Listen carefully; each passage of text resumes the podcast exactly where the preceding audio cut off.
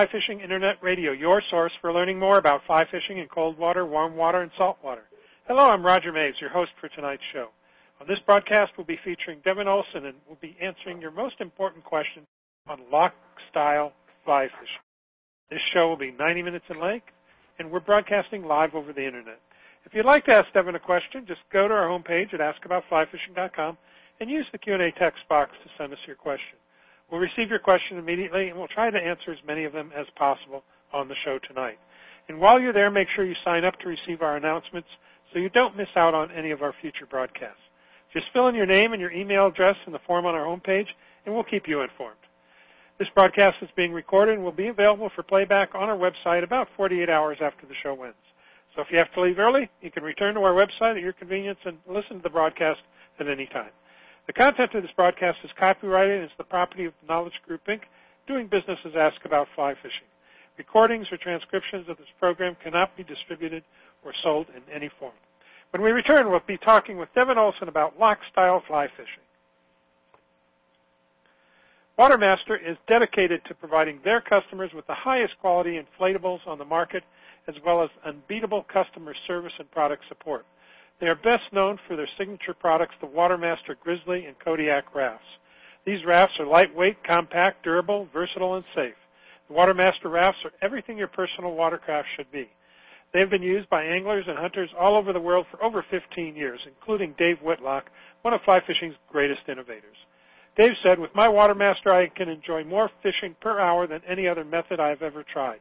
After two and a half years of testing fifteen models of kickboats, I'm convinced that Watermaster is the ultimate personal flotation craft for warm and cold water fly fishing." Visit Watermaster today and take a look at the ultimate personal flotation craft. Go to big sky inflatables dot com. Again, big sky inflatables dot com.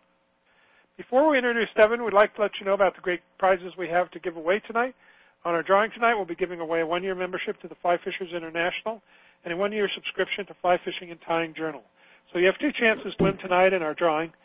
Now, if you haven't registered yet for the drawing, you can do so now. Just go to our homepage at ask about fly fishing dot com and look for the link under Devin's section that says click here to register for our drawing. Click on that link and fill out the form, and we'll announce the winners at the end of the show. We will also be giving away a copy of Devin's new D V D, Modern Nymphing Elevated, Beyond the Basics, courtesy of Tactical Fly Fisher. And you can see more about what Devin has to offer in the way of his other D V Ds and books and so forth on tactical fly fisher dot com.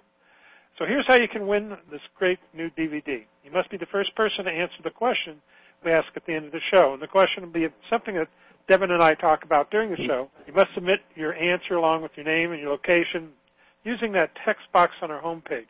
So listen closely and use your uh, take notes, use your best typing skills, and hopefully you'll win Devin's new D V D. Our guest tonight is Devin Olsen. Devin started fly fishing at age nine. He will never forget his first day when he caught a cutthroat on an ant in the first meadow of the famed Slough Creek in, in Yellowstone on a hand-me-down fiberglass seven weight. Though he'd been fishing with hardware since he was a toddler, that day started an addiction to fly fishing that he can't seem to shake. When he fished against Lance Egan and Ryan Barnes in the former Outdoor Life Network's Fly Fishing Masters in two thousand four, he knew he had to find a way to compete in the sport he loved. It was serendipitous that he worked with both these anglers a year later after they had made Fly Fishing Team U S A. He fished in his first regional and made the team himself in two thousand six. The ensuing years have been more educational than he could ever imagine, and as is hopelessly obsessed with fly fishing today as he's ever been.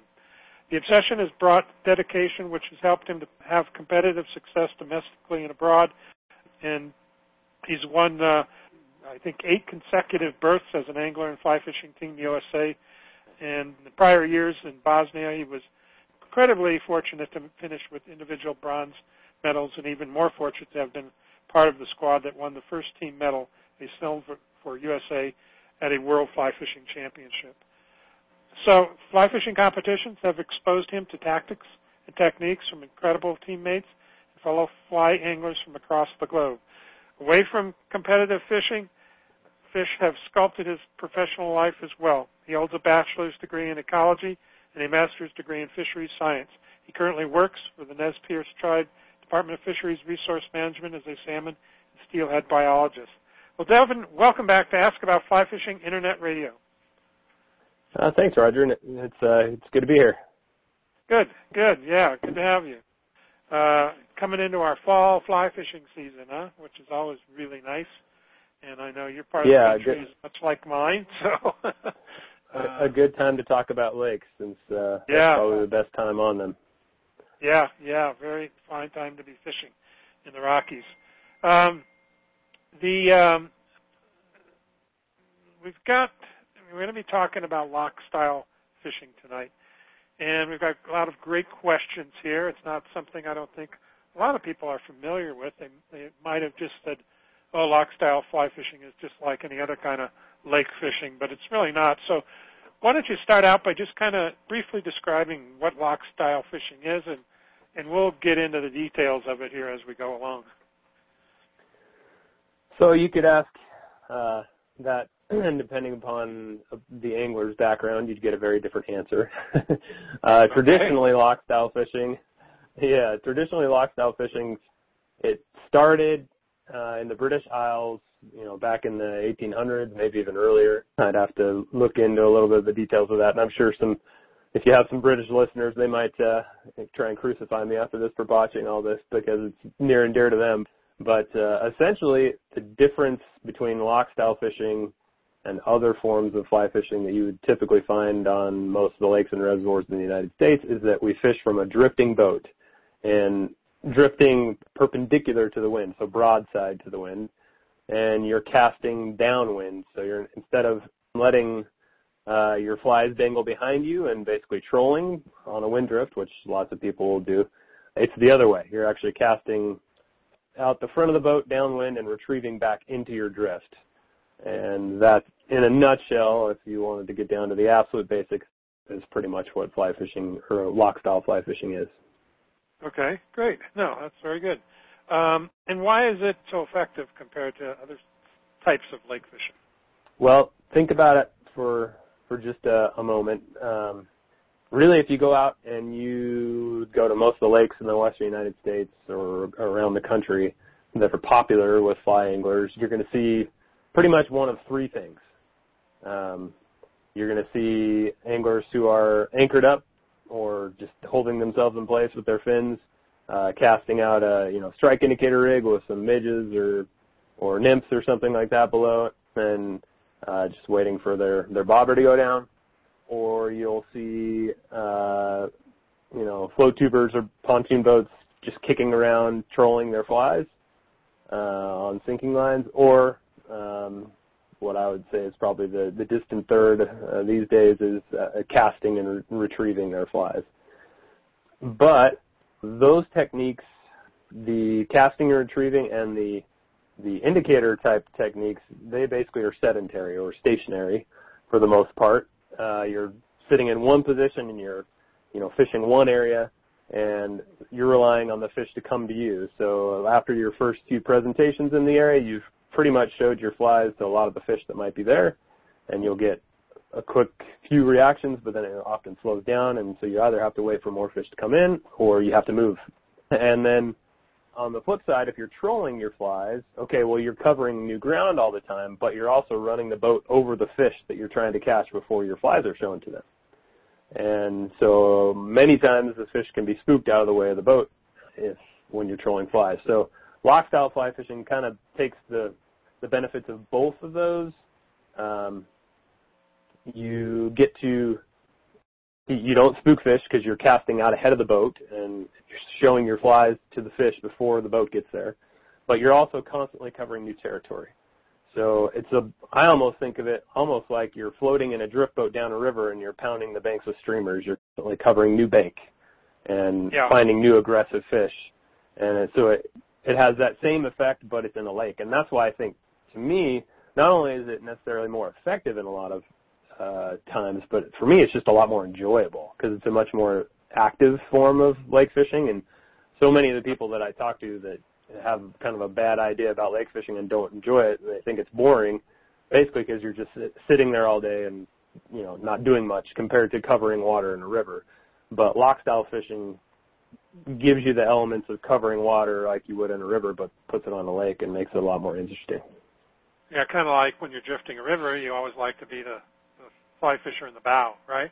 Getting that first. Yeah, you want to be the, the first guy down. Mm-hmm. Yeah, yeah. It's the same yeah. kind of principles. Yeah, um, and is uh, I did uh, read a few notes about lock style being a competitive fishing method or sport as well. Have you been sure. involved in that? Well, I mean, all of the, the lake sessions that we do from boats during tournaments, they're fished lock style.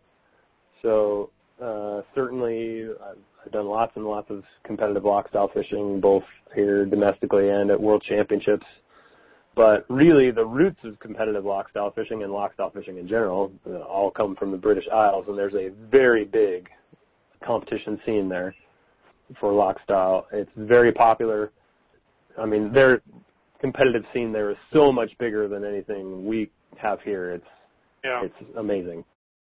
So in the World Championships, uh, so that is part of the championship is doing lock style fishing. I didn't know that. I thought it was well, at least if we're ha- if there's going to be a boat session, it'll be a drifting boat session, a, a lock style session.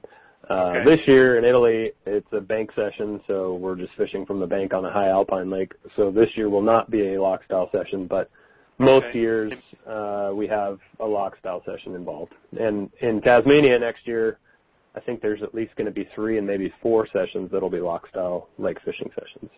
Yeah, I hear they have some nice lakes down there. Yeah, mm, they good, do. Good. Yeah. Yeah. Um, so let's talk about equipment uh, because um, you tend to use a different rod, right, than you normally would for stream fishing, or even for other lake fishing. The way uh, yeah. Well, I use the same rods for any style of okay. lake fishing for the most part. But uh, normally, I mean, if you were to ask, you know, someone uh, what they would do on a river, they had the standard reply for, you know, most fly shops on a river would be, oh, take a nine foot five weight as your first rod, right? Well, if you're right. going to go lock style fishing, and at least if you're in the United States, you're going to want a ten foot six weight or a ten foot seven weight as your main lock style rod. I tend to prefer a ten foot six weight. For most of the fishing that I do, uh, the ten foot seven weight is kind of the standard rod over in the U K, mainly because they're usually fishing reservoirs and lakes uh, a lot of times for stock trout where they're stocked large. They're not, you know, stocked at eight or ten inches like a lot of the times we have here, or fingerling size and then grown to the, you know, more catchable size. So they prefer, you know, the seven weight over there, both for chucking long line, and, uh, you know, really heavy sinking lines, but also just landing on average large-sized fish. I like the six weight over here because a lot of times when we get in tournaments, we have, uh, we'll have some tournaments where we get to catch large fish, but a lot of times we're put on some lake where there's a lot of small stocked fish, and if you go all the way to that seven weight, a lot of the times the rod is so stiff that you, you do what we call bouncing fish, where those little fish are so quick in their head shakes and stuff during the fight that they'll, they'll bounce off a lot of times during the fight. So if you can have a little bit more give in the rod with the six weight, then you tend to pin a, a few more of them and get them all the way to the net. And uh, the six weight's also a little more delicate if you get into a situation where you've got some fish rising and you want to either crawl some nymphs under, under the surface or, you know, maybe fish a dry fly or something to them. Now, normally you use a longer rod for uh, your European nymphing, don't you? Yep. So, I mean, really these Can days... Can you use that rod, or is it a different action you're looking for? Uh, well, I mean, they're different rods. So m- most of the time I'm using a ten, ten and a half foot three weight for my my Euro nymphing. Um, okay. Much and, lighter rod, yeah. And, yeah, I mean, you could probably use that rod if you were only going to fish dry flies or only going to fish lightly weighted or unweighted nymphs, uh, if that was your plan, you know, and if you maybe if you were expecting not a ton of wind or wind or or fairly small yeah. fish or something, but most of the time from the boat, I like the extra gun, the extra power of that that ten foot six weight. And since I like to have one rod that can throw a whole cadre of lines from floating all the way down to a type seven or eight or nine, uh, you can't really get that in a lightweight rod. Um, yeah. Now, if you're the type of person, especially if you don't have to abide by competition rules, like in competition, we're only allowed one rod rigged at a time in, in the boat. Um, we can have lots on the river, but in the boat, we, we can only have one. And so that's why I settle on, you know, that rod, because it does yeah. a lot of everything lock style-wise. But if I were to go out and have multiple rods in the boat, lock style fishing, I might have, you know, a ten-foot five-weight for kind of light light work, uh, nymphs and dries, and then I might have a ten-foot seven-weight for my sinking line work. So it just okay. kind of depends on a, if you're the type that wants to have one rod to do them all or have multiple rods to really fit whatever niche, you know, you're trying to go after. Right. And um, so you, you mentioned the line uh, there just a minute ago. When you're doing the lock style, what are you primarily using? Are you using floating lines and long leaders or sinking lines, or, or do you mix it up? Uh, yes. Yes would be the answer to that. So uh, if you if you peered into the boat of your typical competitive, like serious competitive angler, you're going to find a reel bag that is stuffed full of lots of spools and lots of lines. I have a reel bag right now that I take with me uh, on any of my lock style sessions. It's probably at least got twenty lines in it, and sometimes two dozen. Um, oh, really? And wow. so, yeah, I, I mean, it'll have everything from floating lines to midge tips to twelve-foot midge tips to slow, medium, and fast intermediates to type three, type five, type seven, type nine, and then also what they call sweep lines, which if you look into sinking lines out there these days, there's basically two types of sinking lines. You can have what most people refer to as a density compensated line, where the tip of the line or the, you know, the, the front end of the line is uh, more dense than the rear of the line, and that way as they sink, Uh, the drag on on the front end of the line is basically compensated for by that higher density, so the line is able to sink in a straight line. Um, but then the reverse has been found to be also very effective at times, where you get kind of a sweeping or arcing motion underwater for your retrieve. And so there are several companies that, that uh, have designed sweep or seek lines, as uh, like Cortland calls them, where you have actually an intentionally more dense or faster sinking line in the, the belly or the rear of the line and a slower sinking tip, so that you have that arcing shape. So depending upon the day, I may use all sorts of different types of sinking lines. But the main thing is to have at least enough of an array that you can cover the column. If you were to have one line, though, and only one line, then you would probably choose the floater, and because, you know, if you go to some tungsten bead flies, you can still get deep with a floater, whereas, you know, it's pretty hard to keep a type seven line near the surface if there's fish rising around. so yeah, yeah. Uh, that that's the big thing there. Yeah. And when you're doing competition lock style fly fishing, is it just you have to adhere to the lock style, the drifting motion, or if there's a hatch on, can you catch fish any way you want and, and go to a dry? I'm just curious. Oh, you can go to a dry. You're just still going to do it from a drifting boat. Yeah, um, but that's so really there's the, no restriction on how you're fishing. It's just it's going to be a drifting boat. No, not, not at all. Not at all. In fact, yeah. uh, we had that happen at Nationals this year. In my last session, we had a big Calabatus hatch that came off in a back bay, and there were fish just going berserk.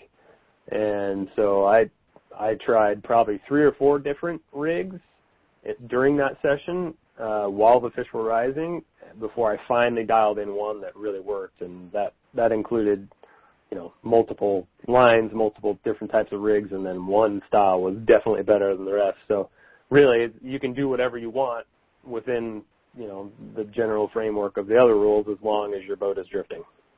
Yeah. And then you yeah. have you have essentially a quadrant that you can fish out of. So you typically have a boat partner, and you can fish from the tip of the boat to the middle of the boat. So you got like forty-five degrees there, or no, sorry, ninety degrees worth of, of you know, the circle or the compass that you get to fish within. Once your yeah. flies get out of that ninety degrees, then you're either trolling if they're behind the boat, or you're into your partner's, you know, sector when yeah. your flies are illegal. Mm-hmm. Yeah. Okay. Okay. Good. Well, let's take a quick break here, and then uh, when we come back, we'll, we'll dig more into a little bit more about the lines, leaders, you know, uh, and so forth. So uh, stick with me, and we'll be right back. Baja Fly Fishing Company is dedicated to fulfilling your vacation dreams. And just so there's no mistake, they derive as much pleasure helping a novice improve as they do fishing with a pro. From the casual to the hardcore, they can match your expectations and their experience in coaching. A vacation with Baja Fly Fishing is more than a fishing trip. It's a full-on Baja experience that you will remember forever.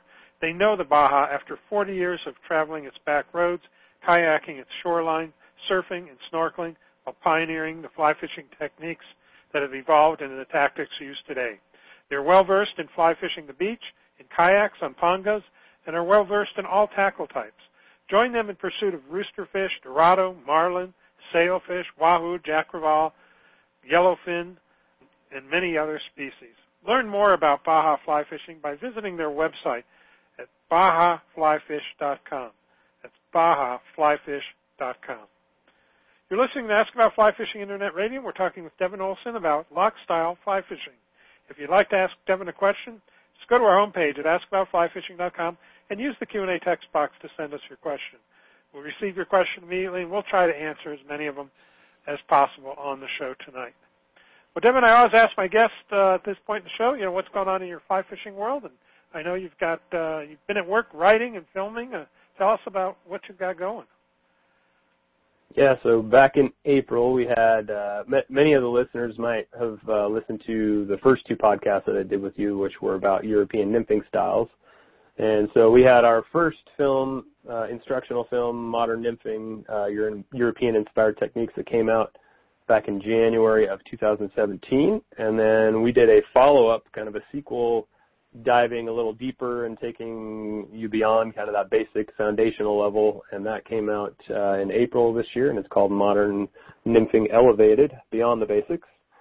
And so that, that's been really popular um, so far, and a lot of people have enjoyed the pair of them and, and kind of the progression that they got out of seeing the second one after uh, having the first one. And then uh, over the last winter, I finished uh, my book manuscript, so we've just been going through the publishing process over the last few months here, and uh, as far as I know, things are on target for a release of my book, Tactical Fly Fishing, uh, Lessons from Competition for All Anglers, and that'll be due out uh, in January, hopefully at the Denver Fly Fishing Show next year. Oh, that would be nice. Yeah, start off the show yeah. season. Yeah, mm-hmm. Great. And then well, on top of that, uh, next Tuesday I leave for the World Championships. So. Oh, next Tuesday. So, yeah. Wow. Yeah. So it's uh, lots it's of stuff be going on right now. Italy? Is it northern uh, Italy? Yeah, northern Italy. It's uh, in the, the Trento or Trentino region up in the Dolomites this year. Well, drink some fine wine for me, would you? Love that Italian. I'm sure there'll be wine. some pasta. There'll probably be some pasta involved too. Oh yeah, yeah. You can't miss over there. Yeah. Um, well, great, right. Well, good luck with that uh, with the competition, and um, and also, uh, why don't you uh, tell everybody your website again, so people can find out where they can get yeah, the D V Ds. Yeah, uh, you can find us. Uh, you can find both the D V Ds, and we have a I have a whole fly shop full of kind of competitively inspired gear and fly tying stuff uh, and flies at tactical fly fisher dot com. Okay, great. tactical fly fisher dot com. Terrific. All right, good. Um, so back to the lines and so forth. Um, you uh, and I'm kind of getting into presentation here, but just because it's making me think of it now, you know, you said, oh, you have all these lines. Um, when you know, uh, in a lake situation like we were talking about, when do you start switching things up? Um, I mean, one of the things in, in lakes is that, that troubles many of us. Is where are those damn fish, you know? Uh, mm-hmm. You know, yep. How deep are they, and, and so forth? And that's always a quandary. Is you know, where do I go? And uh, switching up lines, you know, in the stream we're always adding another split shot, something to get a, a little bit deeper. Uh, but changing out lines can make major differences, I would think, on you know your presentation where you're at. So how do how do you make you, all the difference? What do, yeah, yeah, I'm catching or not catching, right? So how do you, how, yeah. what's your thinking process there?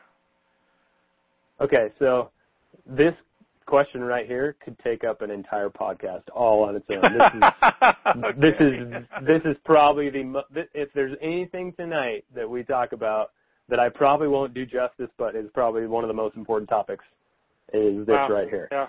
So well, we better talk um, about it then. yeah. So so let me let me run through maybe like a quick couple of things that I think about before I even pick a line to begin with. First and most important, I'm going to look at water temperature.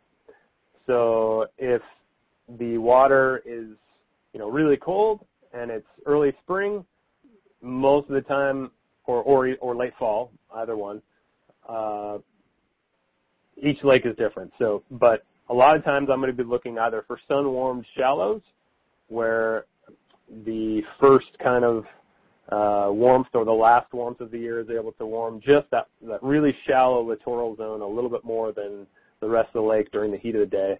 And so that if you're fishing that type of water, no matter what, you're going to be using some sort of shallow presentation, either a floating line or some sort of intermediate, simply because anything more than that is you're going to be dragging the bottom or, or wasting your time, unless you're fishing like a floating fly type presentation with a booby or something like that, which we may get to down the road in this podcast. But as uh, the, the other option during that, that time of year, if it's really cold, if you have a lake that has a lot of zooplankton in it, uh, specifically big big populations of Daphnia, um, that's a really core part of the, the base of the food chain for feeding trout. And in um, more fertile lakes, a lot of times early in the season or late in the season when the kind of hatches for the year are over with or not begun yet, the fish are focused on Daphnia. So you will often find them out suspended over deep water. And you might be out over fifty or one hundred feet of water in some lakes, but the fish are somewhere between five and fifteen feet down. And so then, you know, you're going to, I would start high in that situation and work my way down. But so then water temperature, if you start moving up into that mid, mid-range, like the prime uh, territory for fish uh, in like the fifty-three, fifty-four degree range up to, you know, sixty-three, sixty-four, then you can still have fish up shallow, but you can also have fish starting to get deep. So then I'm going to look at other variables like uh, what's the sun angle? Is it really bright? Is it cloudy? Are there hatches? Is it really windy or is it calm? And so let me run you through a few things to think about there. If it's really windy, most of the time the fish are more willing to come up towards the surface and more willing to eat aggressively right below the surface. So if it's really windy and the temperatures are good, I will often try a shallower line first, like a floater. Uh, well, not usually a floater if it's really windy, more like an intermediate down to like a type three.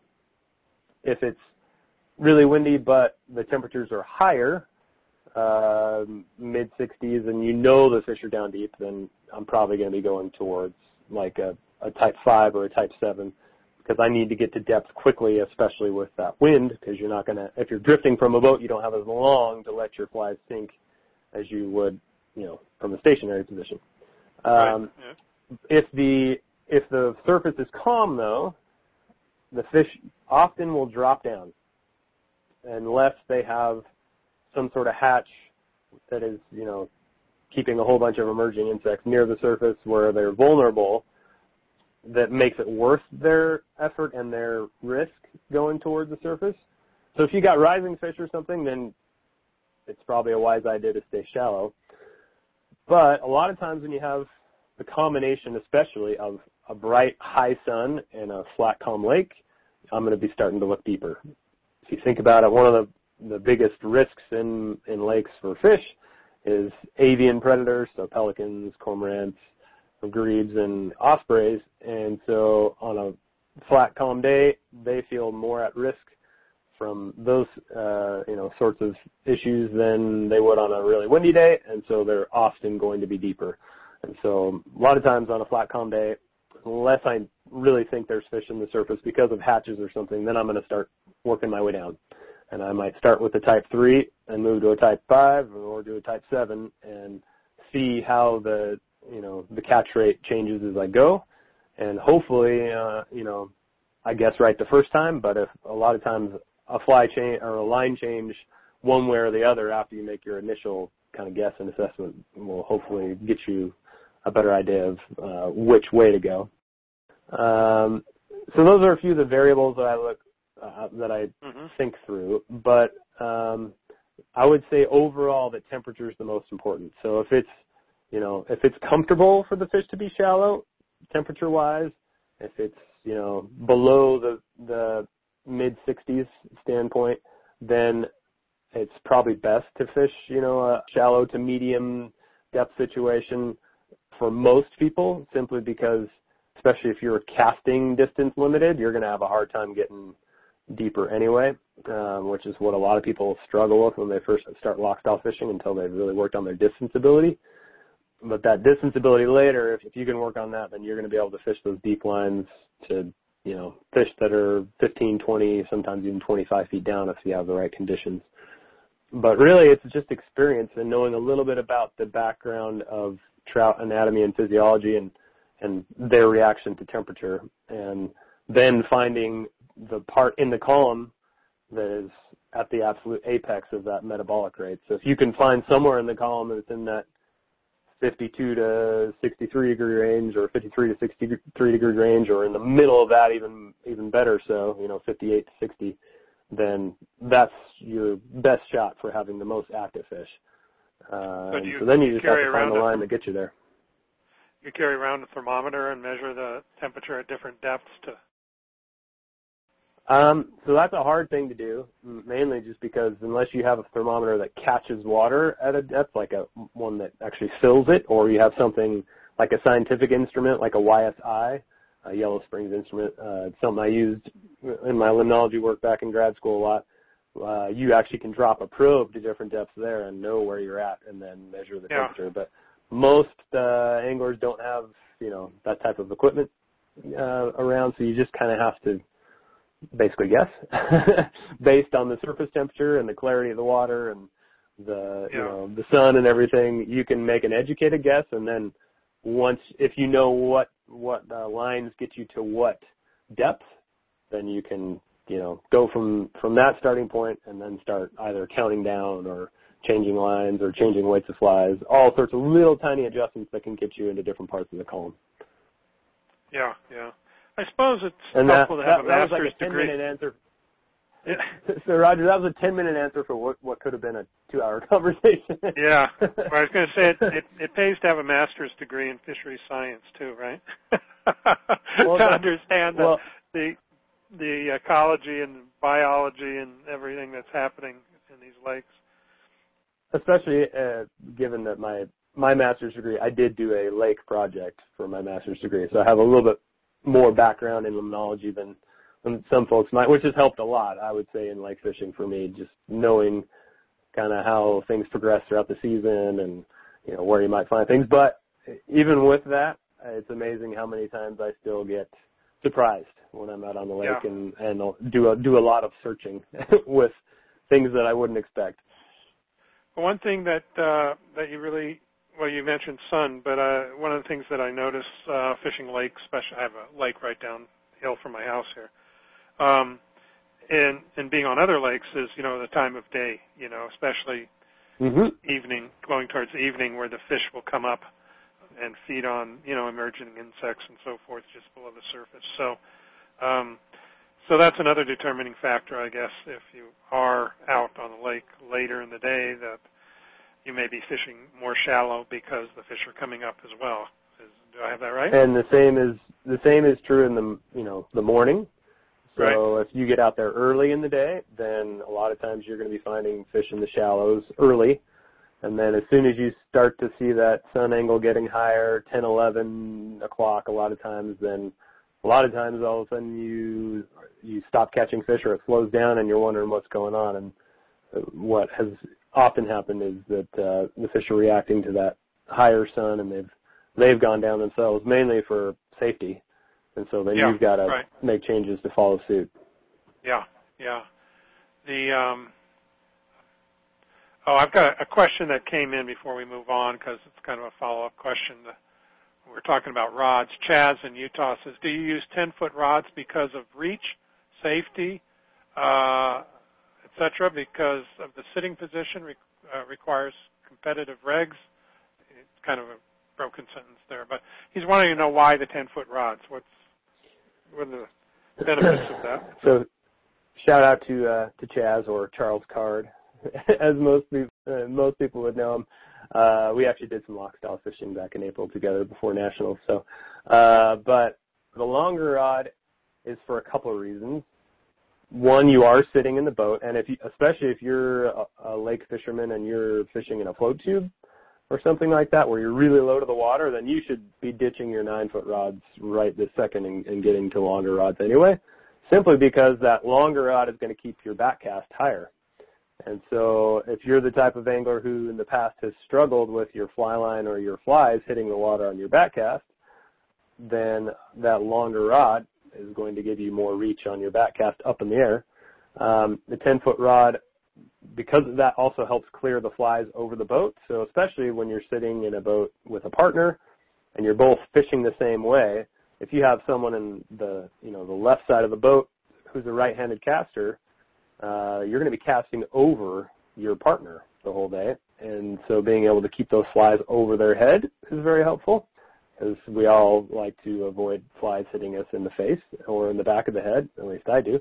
So that extra length there is, is helpful for keeping the flies higher. And then most people just have an easier time casting further with that longer rod as well. The longer lever, you can generate more power and aim your target higher, and you'll shoot more line.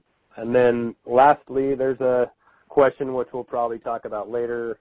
I saw it on the, on the sheet beforehand, talking about strategies for last-second takes. So there's a, a method called the hang, which happens right at the end of your retrieve, where you lift your flies up to kind of stimulate an escape response from the fish where they jump into predatory mode. And if you have a longer ro- rod, you can do the hang further from the boat. And so you're less likely to spook fish by keeping your flies further away when you do that hang. Uh, Phil McCartney wrote in online here asking the importance of casting in this lock style method. So, and you had kind of alluded to it a, a few minutes ago about uh, being able to cast long distance. Uh, mm-hmm. And going back to that, so the distance is more for the depth as well as the length of the retrieve. Is is that the important factor? Yeah, so longer casts can help you do a lot of things when it comes to lock style fishing. Number one, you can get to the fish first. If you're drifting into things and you can cast further than your boat partner, you can show your flies to more fish before they show their flies to the fish, so that, that can help you. Um, then, and so your retrieve is also longer. You can cover more parts of the lake as you fan back and forth with your casts, if you can uh, cast longer. Third, if you have rising fish, and a lot of times, I can't tell you how many times there's fish that rise that are just right on the edge of of casting distance for, for me. And, um, and I can throw pretty decently long casts. And if I hadn't, you know, if I didn't have that ability, there, there'd be a lot of fish that would just be out of range when I have fish that are rising. And then lastly, the longer you can cast, the uh, longer your retrieve time and your your sink time can be, and the deeper you, you can get your flies when you need to, when they're, you know, when there's a situation where deep uh, retrieves and deep flies pay off. Okay, yeah, good. Um, I think, uh, let, let me check something here. Oh, yeah, Phil had another question. He wanted to know if the, the big brown in the photo that we have on the website, did you get that lock style fishing? I did. Yep. You did? Yeah. Oh. We, yep. We were. Uh, yeah, we were fishing a lake in Wyoming. I'm actually on the bank in the photo because uh, we were fishing close to the bank when it happened in a very on a windy day, and by the time that I landed the fish, the boat was almost beached. So, so I just hopped out of the the boat with the fish in the net in the water to take the photo. But yeah, that was uh, that was a lock style fish. There you go, Phil. Go do it. All right. Um, so let's talk about, um, you know, your your leader and how you rig up your flies. Because um, I know there's seems to be a traditional way of doing that in, in lock style fishing. Is that? Can you kind of go into that? Sure. So traditionally, they did lots of different things. Uh, when Lockstyle first began, uh, they mainly used either horsehair braided lines or just kind of intermediate by d- default lines that because they didn't float very well, uh, and and old old you know Scottish style wet flies and things like that. And they would have a three or a four fly cast, as they call them, or a team of flies that were spaced four to five feet apart. And a lot of times they would, historically, they would make fairly short casts and just kind of dapple their flies in the surface with a, a really long rod. I mean, a lot of the traditional lock style rods were eleven, twelve feet long. But that was kind of short line lock style fishing early on. But so that's the traditional way. But the way that most competitors will do it this way is really, this, these these days is really simple. Uh, I'll give you a breakdown on what I do, and you'll you'll find lots of similar answers. Uh, I typically start with like three three to four feet of just ten pound Maxima chameleon, and I use that as a little bit of a butt section. And while it does give a little bit of stiffness to help aid in turnover, what really I have that, that piece there for on my leader is when you are repeatedly stripping your leader in to land fish, if you have tippet all the way to the top of your leader, then that upper portion of your, you know, of your leader goes through your guide so much and it ends up pigtailing. And so that can do some funny things to your retrieve in the water, like make your flies spin and that. So the, the chameleon, being that the harder material, the stiffer material, it doesn't do that when I'm landing fish. But I have usually about six feet, maybe seven feet to my first fly. And then I have at least five feet in between my next two flies. And after that, that Maxima chameleon, I just usually have straight three X or four X tippet. So you end up with a leader that's like eighteen to twenty feet long, and that sounds pretty crazy to most people, and it, and it might be if you're new to it, and or if you struggle kind of with the casting end of things. And so if that's the case, then start with just one fly or, or two flies, and you know a shorter rig that way. But the fly distance apart is really important. Uh, a lot of people think that by moving their flies closer together, it'll make their leader easier to cast. I've actually found it's the opposite. Most people that I've seen do that end up compounding their problems, and especially if they're fishing weighted flies, their flies get so close together that they end up kind of combining and landing in a big chunk on top of each other instead of turning over in line like a plop, plop, plop. Their three flies will combine to land in one plop, and then when they do that, they tend to tangle a lot. Uh, so I do really like to have my flies far apart. I also find that when you have your flies at least that far apart, then the fish can kind of make decisions about them independently.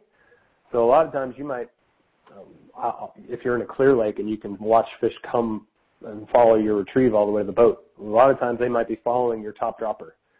And you can watch them turn off of that fly as it ascends toward the surface, and they'll start to go back down, but as they go back down, they'll turn around and they might see that middle dropper.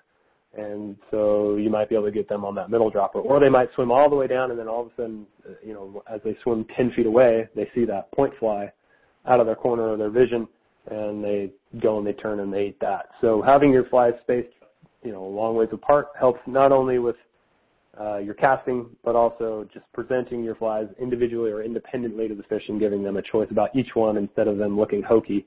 I always laugh about the suggestions I see about, you know, dropping a fly eighteen inches behind your giant bugger on a lake, because I don't see the fish having, you know, separate thoughts about the bugger from the nymph or the other bugger behind it. You get two buggers that are eighteen inches apart, and it looks pretty hokey in my mind. Um, whereas spreading them apart gives you a better chance to convince kind of wary fish. Uh, but that's the basic rig. If I'm fishing only two flies, then I'll space my flies even further apart. I might do like eight feet apart. Uh, but if you're starting lock style fishing, I would suggest start with one fly or two flies.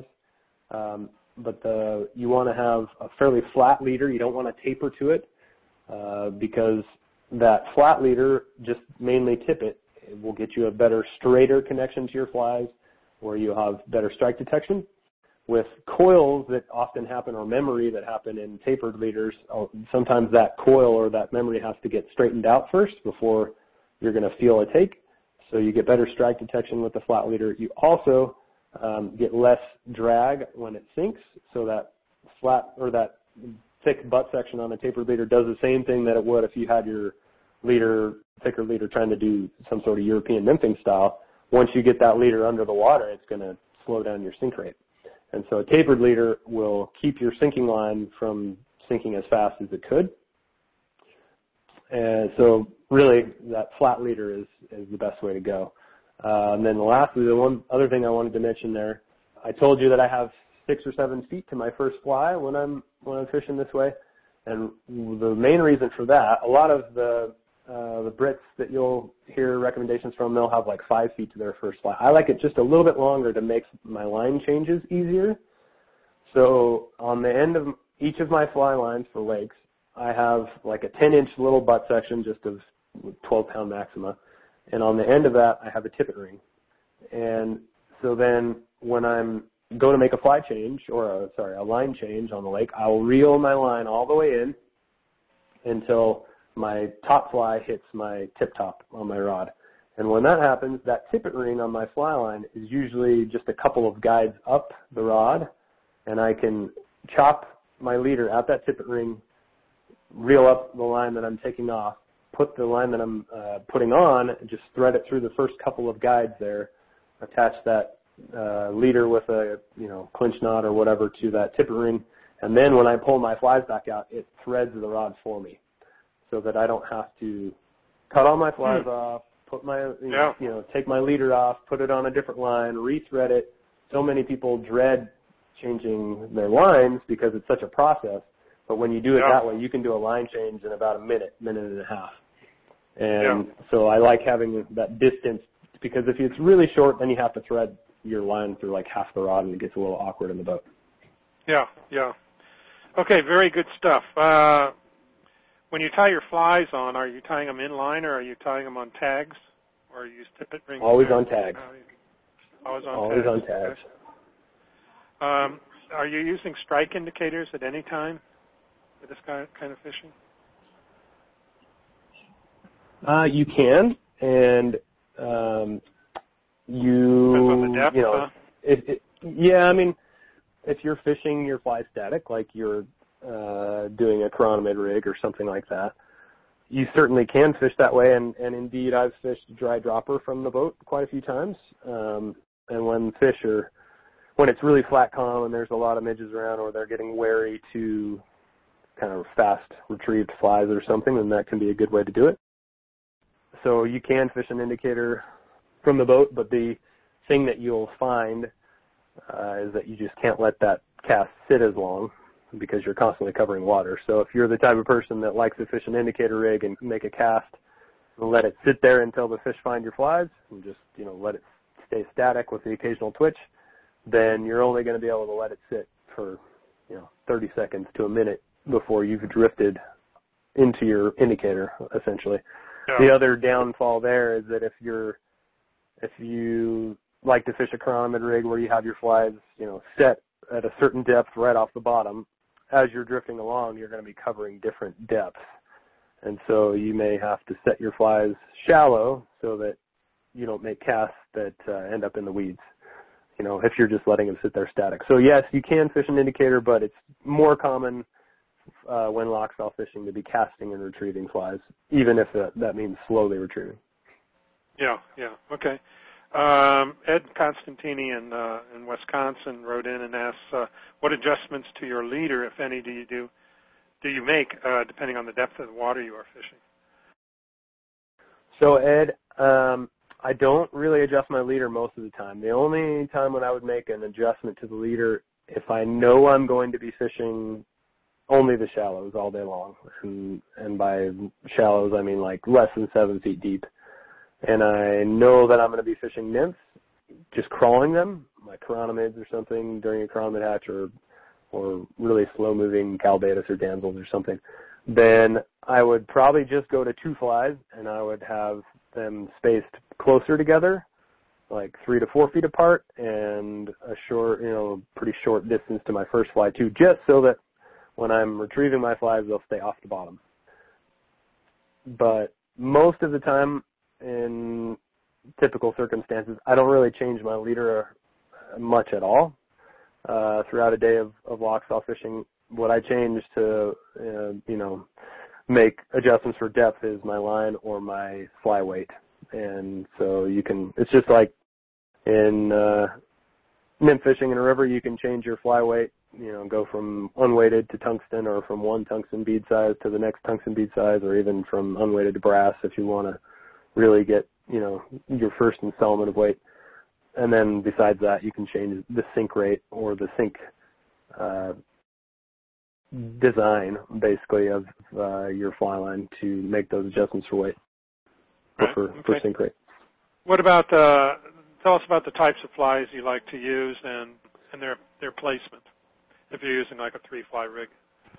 Yeah, so this is, the placement thing is constantly evolving, and uh, it's one thing I still like to read articles in the, the British kind of magazine world to get their ideas on what constitutes like a middle dropper fly or a point fly or a, a top dropper fly, because I always find myself uh, evaluating this as well. But if I fish a three-fly rig, I will probably go with something like this, something in up top that is uh, meant to catch fish's eyes. Like if you're retrieving flies fairly quickly, then, well, actually, before we go there, let me back up for just a second. And you're going to, and I'll just discuss the flies that I that I have in the boxes. So um, I have two main Stillwater boxes. They're both giant envelope boxes, so like eight by ten clipboards or or envelopes that are double-sided, that I have foam on both sides, and they're just packed with flies. And one of them is dedicated almost entirely to uh, bugger-style flies or leech-style flies with the occasional zonker or other streamer pattern in there. And on one, and in that that box, one side is either unweighted or brass uh, beads, and then the other side is all tungsten beads. And then the other box that I have is split between uh, nymphs, both unweighted and tungsten beaded, and that can be nymphs from like doll box to crunchers to, you know, just uh, soft tackle harezoos and pheasant tails, all the way to imitative chironomid type patterns or calabatus nymphs, damsel nymphs, things like that. The other thing that's in that box is what um, a lot of Brits would refer to as stockulars. So Uh, flies that are trashy and flashy, um, blobs, uh, booby blobs, uh, sparklers, uh, really bright, flashy attractor style patterns that are meant to grab fish's attention, not necessarily look like anything that is actual food. Um, and so between those two boxes, I I have, you know, just about anything that I would want for most things. I also will usually take a, a dry fly box with me out on the on the lake as well, just in case I run into some rising fish. Uh, so that that's, you know, those are the flies that I have. As far as how I rig up the flies, um, there's a lot of a lot of ways you can do that. But if I'm using a pulling rig, and a pulling rig is, in a competitive parlance, would be Uh, a rig that you're typically fishing on a sinking line, so not usually a, uh, on a floating or a midge-tip line. And you're going to pull your flies and or retrieve them, basically. So you're going to cast and retrieve them. And you could do anything from a little hand twist, fairly slow retrieve, to a roly-poly or exceptionally fast drip retrieve where those flies are moving as fast as they can go or in between. And so in those cases, a lot of times I'll fish um, – either a couple of bugger-style patterns, like one top dropper, one point, uh, one on the point, and then something drab or smaller in the middle, so that if I've got a fish following that top dropper that isn't convinced by it and it turns away, it'll see, it'll first have a shot to take something smaller and maybe more imitative, something like a snatcher pattern or a cruncher or a dollbock. And then my point fly will usually be another, you know, lure or, or uh, bugger style or leech style pattern. Uh, the other thing that I might do is um, a blob or something really flashy and, and crazy on the, the top dropper. There again, to pull fish to the area as your flies are, are going through the column, and so you get a fish that'll follow that top dropper, but if it doesn't like it, so if it stops and the pursuit of your rig, then all of a sudden two more flies go past it that hopefully are a little more convincing that uh, that might make it eat. And then other than that, if I'm in the nymph world, then a lot of times I'll fish some sort of emerging style pattern with some soft tackle or whatever on the top dropper. So it looks like a, a little bit like a, a, you know, a nymph that's about in its last stages of emergence. And then I'll have some things like dollbox or chironomids or whatever on the um, the point and the middle dropper below that are kind of more like insects that are in the earlier stages uh, of just ascending through the column. And then the last kind of caveat to uh, this answer would be when you have a floating style pattern. So if you have a foam arsed blob or a booby, which have foam built into the rig, then you'd, sometimes you'll fish that on the point, and you'll basically, those flies are there to either do one of a couple things, kind of emphasize that sweeping motion through the water that I talked about when you fish a, a seek or a sweep line, so that arcing motion that you, sometimes you'll get where you get your flies descending down early in the retrieve and then you get a really sharp ascent at the end of your retrieve. So when fish are, are wanting that sharp ascent, that's a lot of times a good way to do it. Or if you're fishing shallow, um, and that session I was talking about in Nationals where we had that Cal Beta patch come off, one of the things I tried was a washing line, is what the Brits would refer to it as, where I had a booby on the point and then I had unweighted calabatus and uh, nymphs on the droppers, and I had a midge-tip line, and that booby keeps the rest of your leader floating high, um, so it'll hold your nymphs off the bottom when you're casting and retrieving within shallows, and you want to be able to keep your whole rig out of the moss or the weeds. A floating fly on the point in that washing line style will do that for you, and you can fish pretty slow still uh, and keep your flies, you know, off the bottom, even in water that's only a couple of feet deep. Okay, good. Um, Ed in, in Weston, Massachusetts was asking about booby flies online here. So, Ed, I hope you got some insights into the use of those here because, um, yeah, Devin talked quite a bit about it here. Um, some other quick questions here. Phil wrote in on the Internet, uh, do you use fish streamers on um, very long leaders with three flies? Is that one of the flies you might use? Sure. I mean, well, I mean, a lot of people would consider buggers or leeches as streamer patterns, and they, they would certainly yeah. get fished. I also, um, so on my local, kind of my favorite local reservoir here on Strawberry Reservoir in Utah, uh, the fish get pretty locked into eating chubs and shiners, and so I, I have some different, you know, minnow-type patterns that I fish. Um lots of times, and uh, so, you know, I might go fish a zonker or or some sort of sparkle minnow or whatever like that, and I'll definitely still fish it on that same leader. If it if it gets really heavily weighted, then a lot of people will find it harder to cast. But yeah. in that situation, you can you can always fish, if you have a really heavily weighted fly and you're having a hard time casting it, fish it closer to your fly line, because uh, if you have that flat leader, the further, the longer your leader gets, the harder it's going to be to throw that yeah. heavily weighted fly on the point. Yeah. Another few questions about flies here. Alan Bowl in Midland, Michigan. The three three questions here. Do you throw buggers all year long? Or is that Hi, Big Al. Uh, so Hello, yeah, Al. Uh, I do throw. Yeah, yeah. Al's a, a great guy who's who's in the competitive circuit. Uh, uh, so yes. Um, I do throw buggers all year round, but I find that they are at their peak of effectiveness a lot of times in the spring and the fall, um, when you have kind of the least uh, hatch activity. Okay. And when do you throw natural bugs? Right before the hatch? Uh, right before the hatch, or um, really during any kind of consistent hatch windows. Uh, a lot of times, Uh, during late spring or early summer chironomid hatches, um, sometimes by the time you see chironomids popping out or finally see some fish rising or whatever, a lot of times those chironomids have been, you know, in the hatching process for an hour at that point, maybe, you know, an hour and a half. And so if you wait all the way until you see the hatch progressing, then you may have missed an hour or so of really good, you know, nymphing, chironomid fishing before that. So if I know, if I'm really expecting a hatch, then I might fish nymphs all morning long and okay. just, you know, see what happens. And if it's not going well, then you can always change. And he also asks, um, do you throw your river flies a lot, a k a junk flies?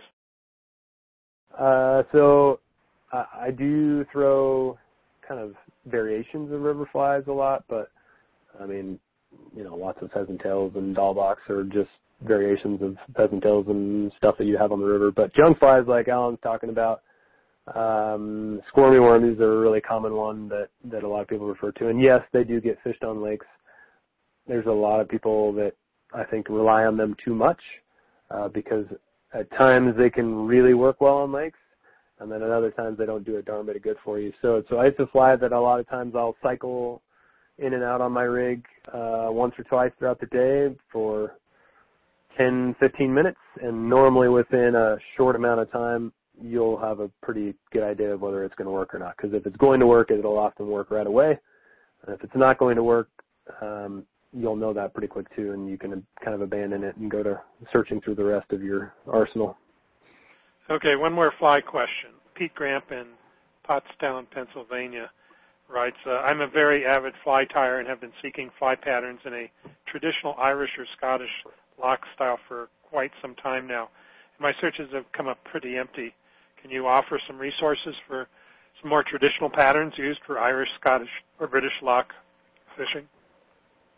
Books, videos. So Pete, um, yeah, Pete, I'll admit that I am a little bit, uh, I'm not terribly well versed in a lot of the traditional wet flies, mainly just because they aren't used a whole lot on most of the comp scene these days, and except for the people that are doing competitions specifically in the Irish uh, wild brown trout locks and like whales and things like that. Um, they're just not as popular these days than kind of more the rainbow trout scene.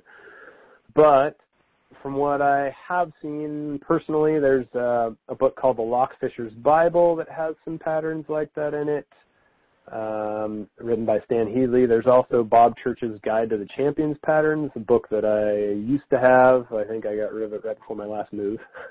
And that had kind of a mix of some of the older style patterns like that, but also what were some of the emerging competition style patterns back. I think that book was written in the nineties, so it's it's uh, later now, or old now.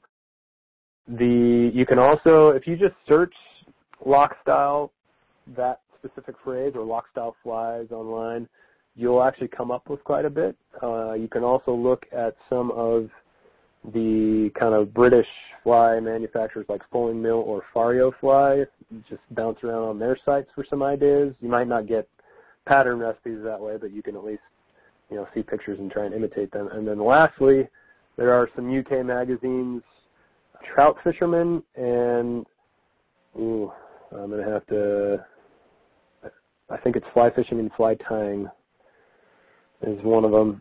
Uh, that, that one especially has Um, kind of a more traditional um, set of articles that, that comes out a lot. They have some of the more contemporary stuff, but they also look at a lot of the traditional history of uh, British angling, both on chalk streams as well as on the loch style scene. And so that's one that Charles Jardine writes for a lot. So if you find that magazine Um, and you find some articles from him, then you'll know you're in the right place. Okay, okay, good. Let me take a quick break here, Devin, and when we come back, we'll talk uh, our last segment here about boats and, and retrieves. Uh, so um, give me another thirty seconds. We'll be right back and get back into it. Looking for that shout-out permit? Whipray Key Fishing Lodge in Belize is where you want to be. When you stay at Whipray Key Fishing Lodge, you're on a private island and are only minutes away from some of the finest permit fishing in Belize. Whipray Key is just a thirty-minute boat ride from Placencia. Once you're there, you'll be fishing Permit Alley, one of Belize's best fisheries, and you won't be taking long boat rides to get started. You'll fish with world-class guides like Daniel Cabral, whose family has fished the area for over thirty years. Want to switch it up and fish for tarpon and bonefish and make it a grand slam? They can make it happen at Whipray Key Fishing Lodge. Book your next adventure now. Visit whipray key fishing lodge dot com. That's Whipray and then C A Y E. fishing lodge dot com. You're listening to Ask About Fly Fishing Internet Radio, and we're talking with Devin Olsen about loch-style fly fishing. If you'd like to ask Devin a question, just go to our homepage at ask about fly fishing dot com. Use that Q and A text box to send us your question, and we'll try to squeeze it in here before the night's end. Okay, um, Devin, let's, uh, we're going to have to kind of roll through some of this stuff pretty quickly, um, given the time element. But um, let's talk about boats. First of all, any particular kind of boat that works best for drifting lakes?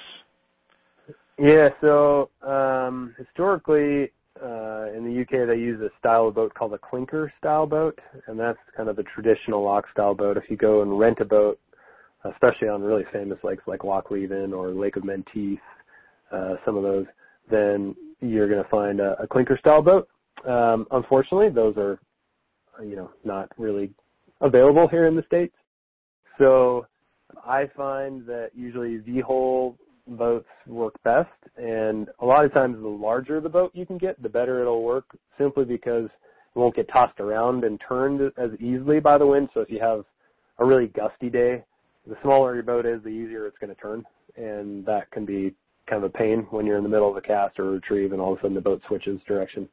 So a really, you know, a larger boat is nicer, and if you go to uh, Loch Leven in Scotland, they have twenty-one foot pine boats from the eighteen hundreds that are so amazing. Wow. Uh, but uh, you can use any sort of boat for this.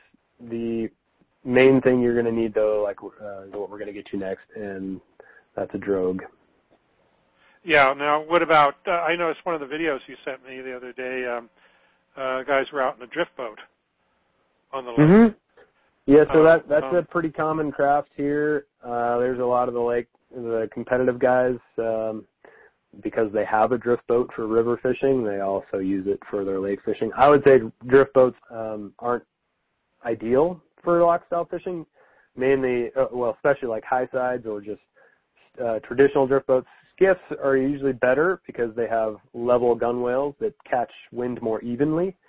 But if you're in kind of a more, you know, uh, dory style drift boat, then you get that kind of banana shape. And usually the front end of the boat catches more wind than the rear, and so that can make mm-hmm. your drift a little bit hokey, uh, can crab the boat back and forth or make it more to one side.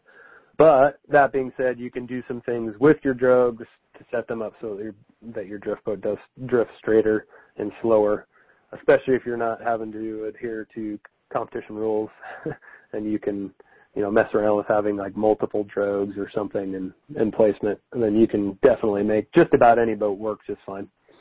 Why don't you, for people that don't know what a drogue is, um, or like some people call them sea anchors, we've used them for yeah. running mm-hmm. rivers. Um, but uh, yeah, why don't you talk about what that is and, and how it's constructed? So um, picture, it's funny, I was uh, driving on the freeway today, and there's there was this big giant party of parasailers in the air at one spot called the Point of the Mountain uh, here, and basically a drogue is an underwater parasail or parachute. And um, there's two types. If you get the traditional British type that they use for competitions, it's basically just a rectangle of ripstop nylon that's got four ropes coming off the corners that are connected by a ring, and then you just have one rope that then connects to your boat, and that's the type that I use on my boat most of the time.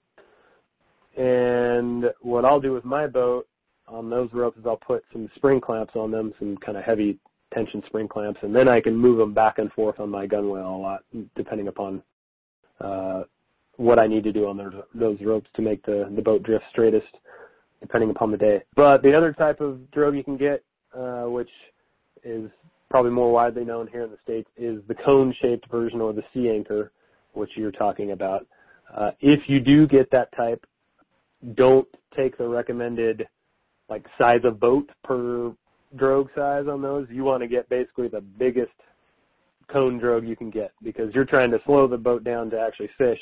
Most sea anchors they, they use as kind of like an emergency type system where if you get, you know, if you're on a lifeboat or something out on open water and you just want to avoid slamming into rocks really quick during a storm or something, you'll toss out a little sea anchor to slow your boat down. Or sometimes walleye guys will use it to troll with, basically wind drift troll with, and they just use a smaller one to slow their troll down. But here you want to keep your boat crawling as close to a crawl as possible, and so then you want a really big cone-shaped drogue if you're going to do that. Yeah, okay. Uh, and the whole idea is to keep that uh, boat perpendicular into the uh, into the wind. Um, and mm-hmm. so you perpendicular and drifting as slowly as possible. Right, uh-huh. right. And then it, if you get really good at managing it, like if you put some spring clamps on your drogue and you're, you're you know, you do some messing around with it, you can actually make your boat drift to the you know left or right as well during your drift, so yeah. you can stay stay off the shore or, or hug the shore or drift into it, off of it, whatever you want. You can actually change a little bit of the way that you drift simply by uh, messing around with the drogue.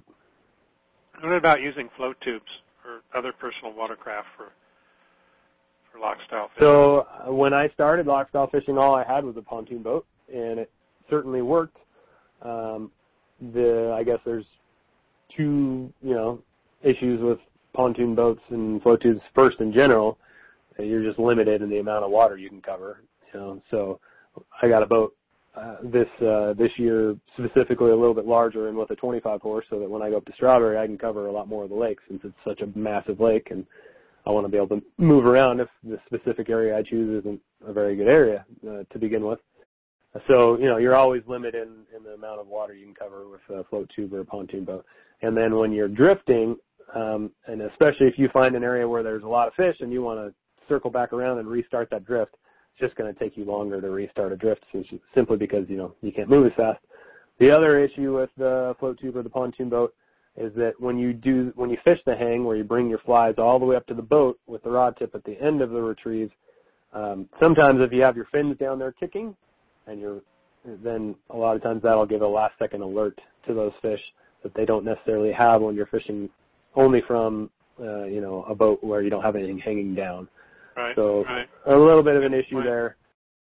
But uh, really, yeah, I mean, you absolutely can use, you know, use what you have. Don't like, yeah, you know, yeah. If you if you want to um, if you want to try loch style fishing, go get a drogue, and and try it. But and then if you really like it, then maybe you'll consider, you know, getting a dedicated craft for it down the road. Uh, Mark in Arizona wants to know, are you using depth finders? Yeah, um, you can't in competition. We're not allowed to do that. But in my own, ah. you know, fishing on lakes, I, I have a depth finder all the time. Um, okay. Just a and it's just a Lowrance that came with my boat when I bought it. oh, Nothing okay. fancy, really. Really, I, I want. a couple things off of my, my fish finder. I want to know the depth and what the depth change has been recently, and the, the thermometer. And if I have those two things, then I'm pretty happy with it. If I have a reasonable expectation of it actually, you know, finding fish for me as well, then that's a helpful thing. But a lot of times, especially when you're drifting uh, and the fish are shallow, if the fish are less than ten feet deep, or, you know, even twelve or thirteen if it's a clear lake, Um, and you're drifting over them, by the time the boat gets there, that fish is gone anyway. So a lot of times you're not yeah. going to see fish unless they're down unless they're yeah. down deep. And so yeah. depth finders for actually finding fish, I find, are a little bit overhyped, at least from a fly fishing perspective. Yeah. Pascal in uh, Montreal, Quebec, um, he says, on what criteria do you select the drift trajectory of your boat when fishing loch style?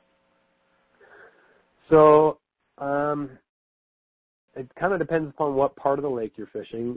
If you are really, if you're fishing open water to suspended fish, then your trajectory can kind of be wherever the wind wants to take you, because a lot of times you're just finding random pods of fish drifting through open water that are eating zooplankton or, you know, some emerging insects or something. But a lot of times uh, if you find a drop-off, or really you're hugging the shore and you find a lot of fish are, are hugging drop-offs right on the bank, then my drift trajectory there is set based on how I can keep my drift going so that I can repeatedly cast into that zone of depth or along the bank. So if I'm pounding banks in a lake, I'm going to try and uh, pick a bank that the wind will help me drift parallel to it and along that bank for as much of my drift as possible without having to reset my drift repeatedly.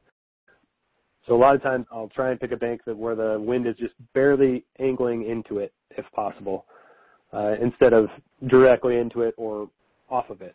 Um, right. But try to get the most, you most gotta, value out of each drift, yeah, right? I mean, exactly. Stay in that. If you find a zone where there's fish, you want to stay in that zone or on that drop-off or whatever for as long as possible. And then once you've found an area that, that there's fish or, you know, a type of water or bank or whatever there, where there's fish, then you can circle back around and you reset wherever that is and, you know, drain that well until right. it's dry and then f- go find the next well. Right, right. Andy Cordova in Reno, Nevada, he, he says, uh, we do lock-style fishing using a trolling motor.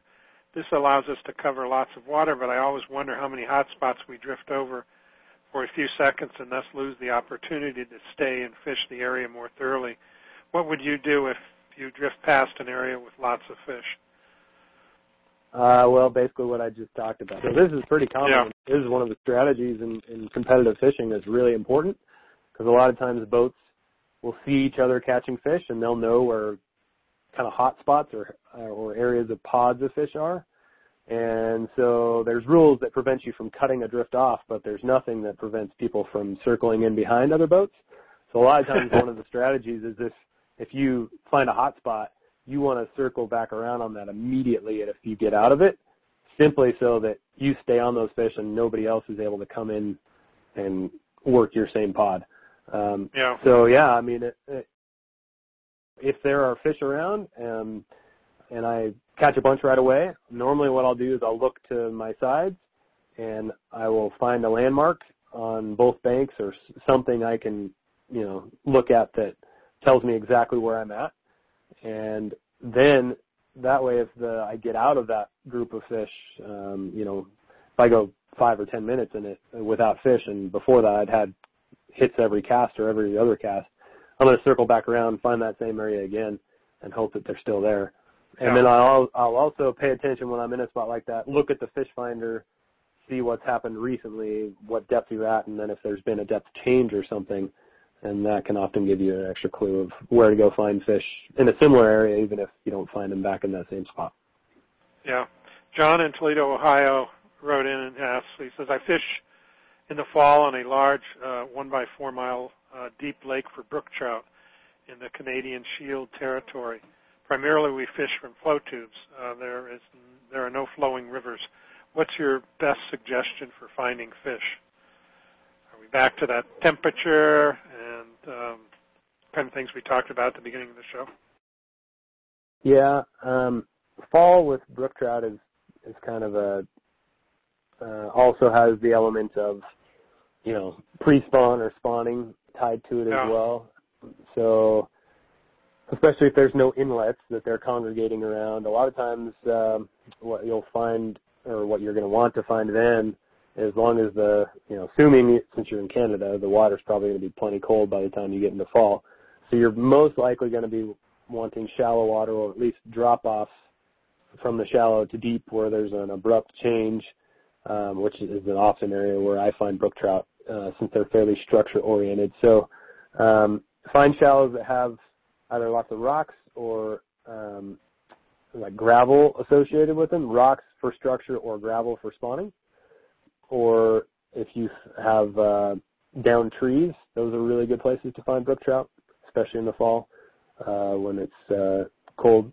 And uh, beyond that, it's just a it's a guess and check, really. Uh, that's that's lake fishing and loch style fishing in general. It's educated guesses that you back up with success or failure, and then you make some more educated guesses. And and so it's it's one of those uh, styles of fishing that. It's going to take you a while to, to learn on lakes, period. But once you have experience, then a lot of times you can go back out and be consistently successful.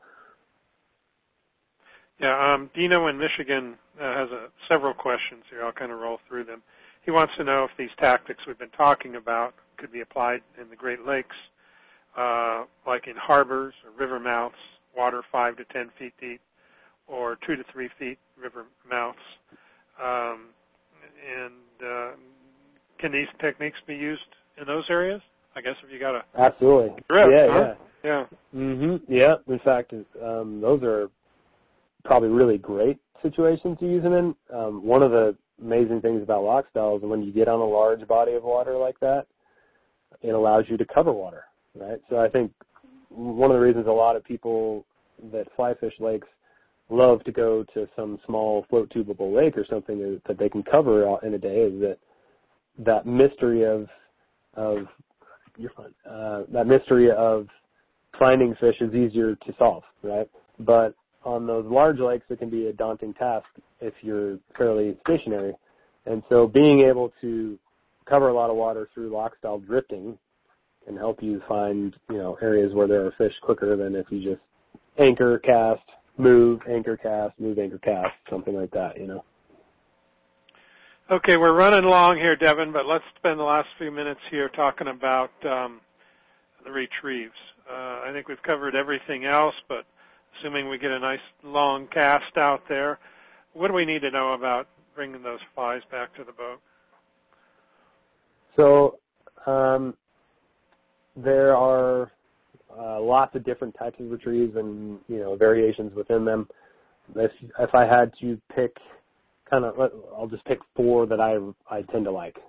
So the okay. first would be just a real slow hand twist retrieve uh, or figure of eight, hand weave, depends on who you talk to, how it, you know, what they call it, but you're just rolling your fingers over and over and over to be able to hand twist your line back in.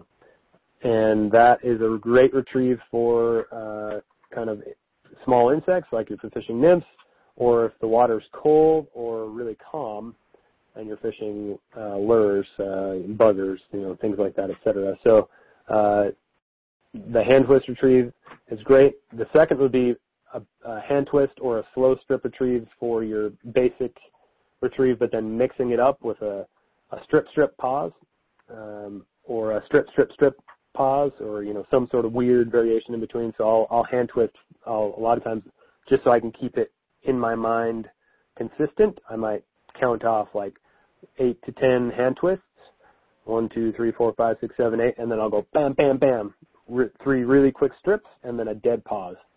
And a lot of times fish have just kind of been following your fly slowly when you're doing that hand twist, and that really jumpy escape retrieve and the stop uh, gets them to commit. So that's a good one.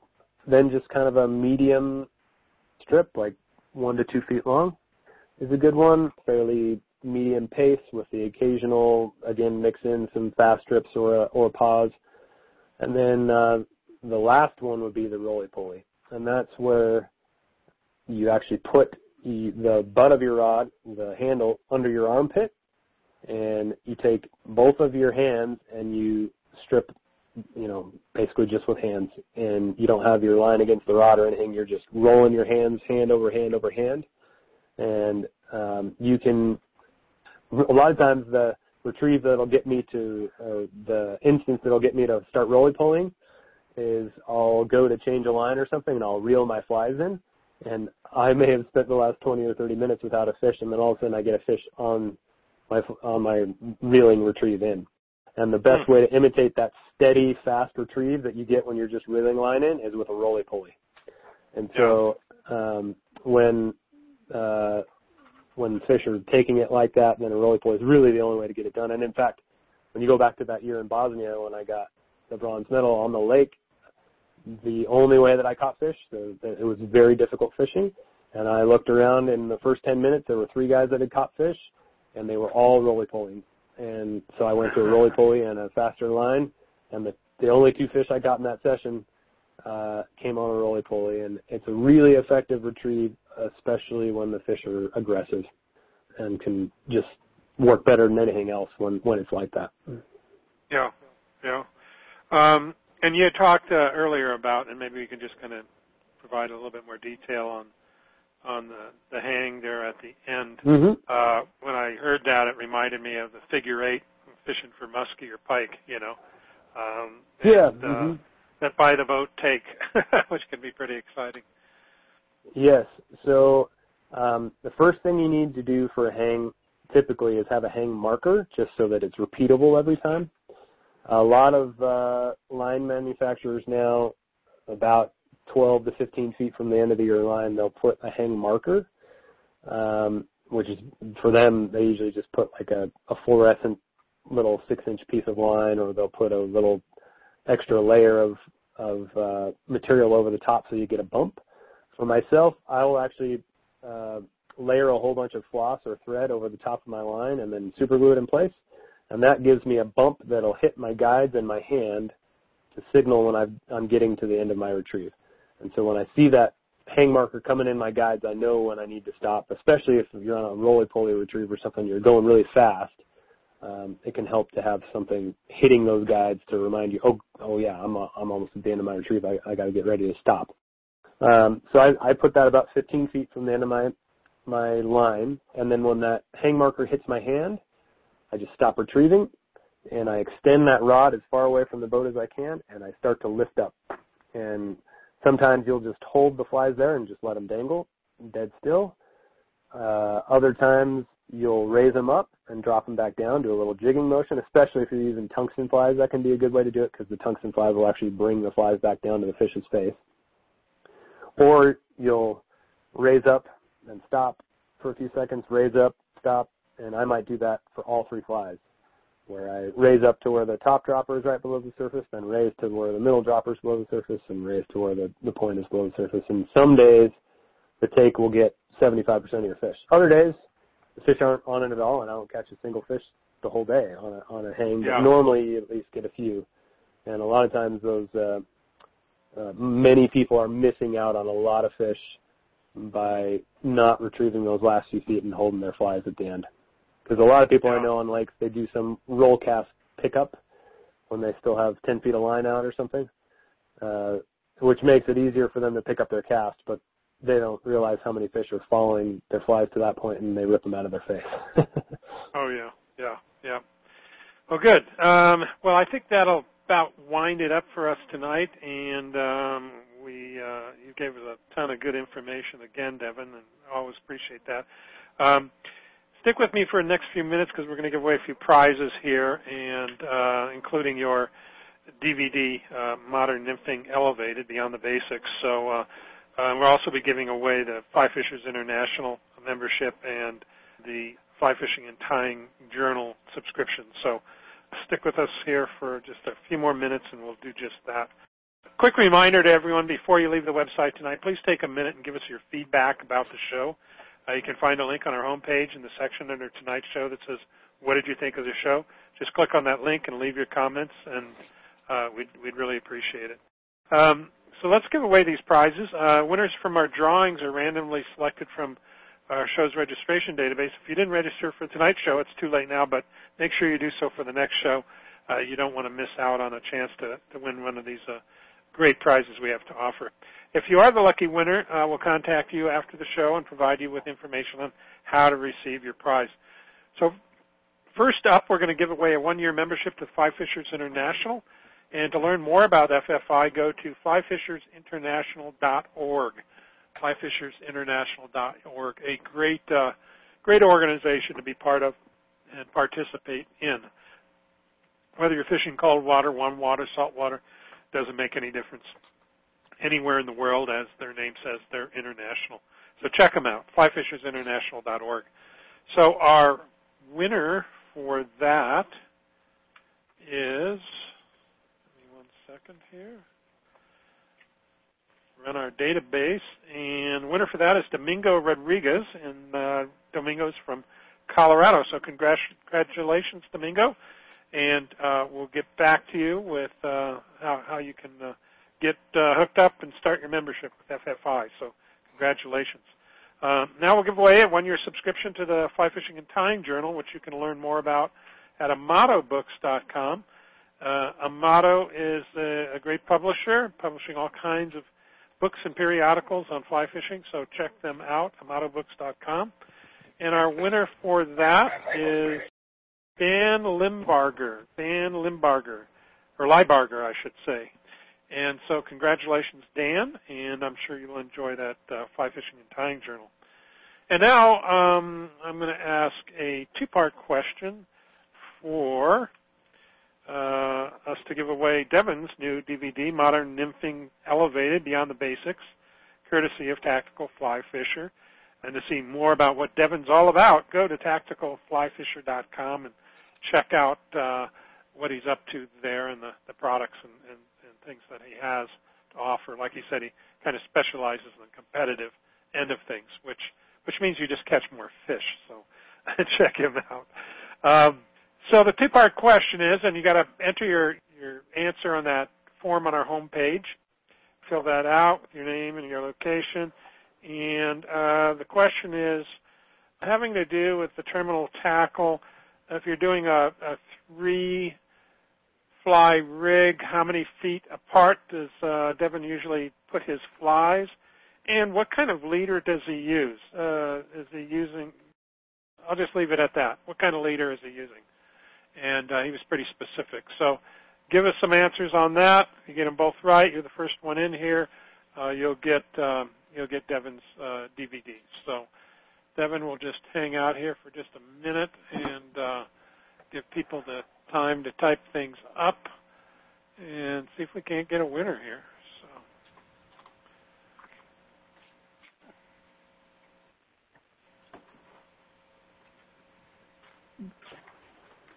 Okay, let's go, guys, gals. This, uh, Apparently, no one's looking. Go.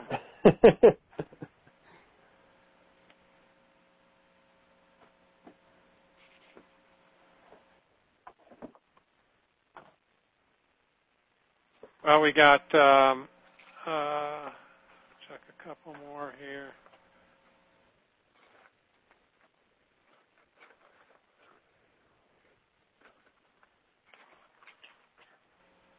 Okay, it looks like uh, we got a couple in here. Chaz uh, gave us uh, five to six feet. That's correct. Uh, maxima and three X. That's not what I was looking for. Uh, Phil McCartney did write in. He said a flat leader and uh, five feet apart. So I'm going to give it to uh, give it to Phil here. And um, Phil's a long-time listener and many times wins. So good for him. So that that kind of kind of hit it on the. Got that answer correctly, wouldn't you think, Devin? Yeah. Uh, Chaz's answer is pretty good, too. Uh, either one would work. Mm-hmm. Yeah, yeah. Okay. Um, yeah, I was going for the flat versus the tapered leader. So um, there you go. Um, that makes sense. Yeah, yeah. Um, good. Okay. Well, congratulations, uh, Phil. Again, send me your address, and I'll pass it on to Devin. We'll get that, uh, get that D V D out to you, or he may be sending you a link to uh, – online version, I think, too. So one one of those ways. And, uh, hey, Devin, again, I appreciate you being on the show with us. Always a pleasure to talk to you and pick your brain. And uh, you've got a lot in there, so thanks for sharing. Yeah, thank you, Roger. I appreciate being on again. Great, great. Our next broadcast will be on September nineteenth and seven p.m. Mountain, nine p.m. Eastern Time. On that show, we'll be interviewing uh, Drew Chacon, and the topic for the show will be top saltwater flies. The Drew, and that's, that means uh, flies for tarpon, bonefish, and permit. Drew is one of the top saltwater fly tyers today. His innovative patterns and variations on old favorites catch fish, and that's what it's all about. In his recent three-volume set of fly tying books, Top Saltwater Flies, Drew provides his top patterns for bonefish, permit, and tarpon. So join us to learn how Drew comes up with his designs and his specific techniques in tying flies that catch fish in the salt. We'd like to thank Fly Fishers International, Amato Books, uh, Whipray Key Fishing Lodge, Watermaster, Baja Fly Fishing uh, for sponsoring our show tonight. And uh, don't forget to visit our website, ask about fly fishing dot com. Make sure you're signed up to receive our announcements so you don't miss out on any of our future broadcasts. Thanks for listening to Ask About Fly Fishing Internet Radio. We hope you enjoyed the show. That's it. Good night, everyone, and good fishing.